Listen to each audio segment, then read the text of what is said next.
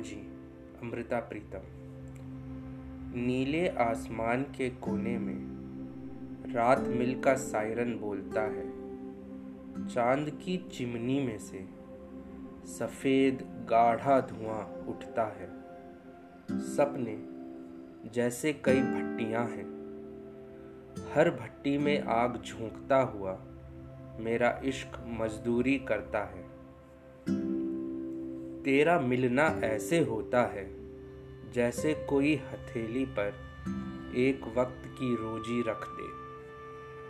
जो खाली हंडिया भरता है, रांध पकाकर अन्न परस कर वही हांडी उल्टा रखता है।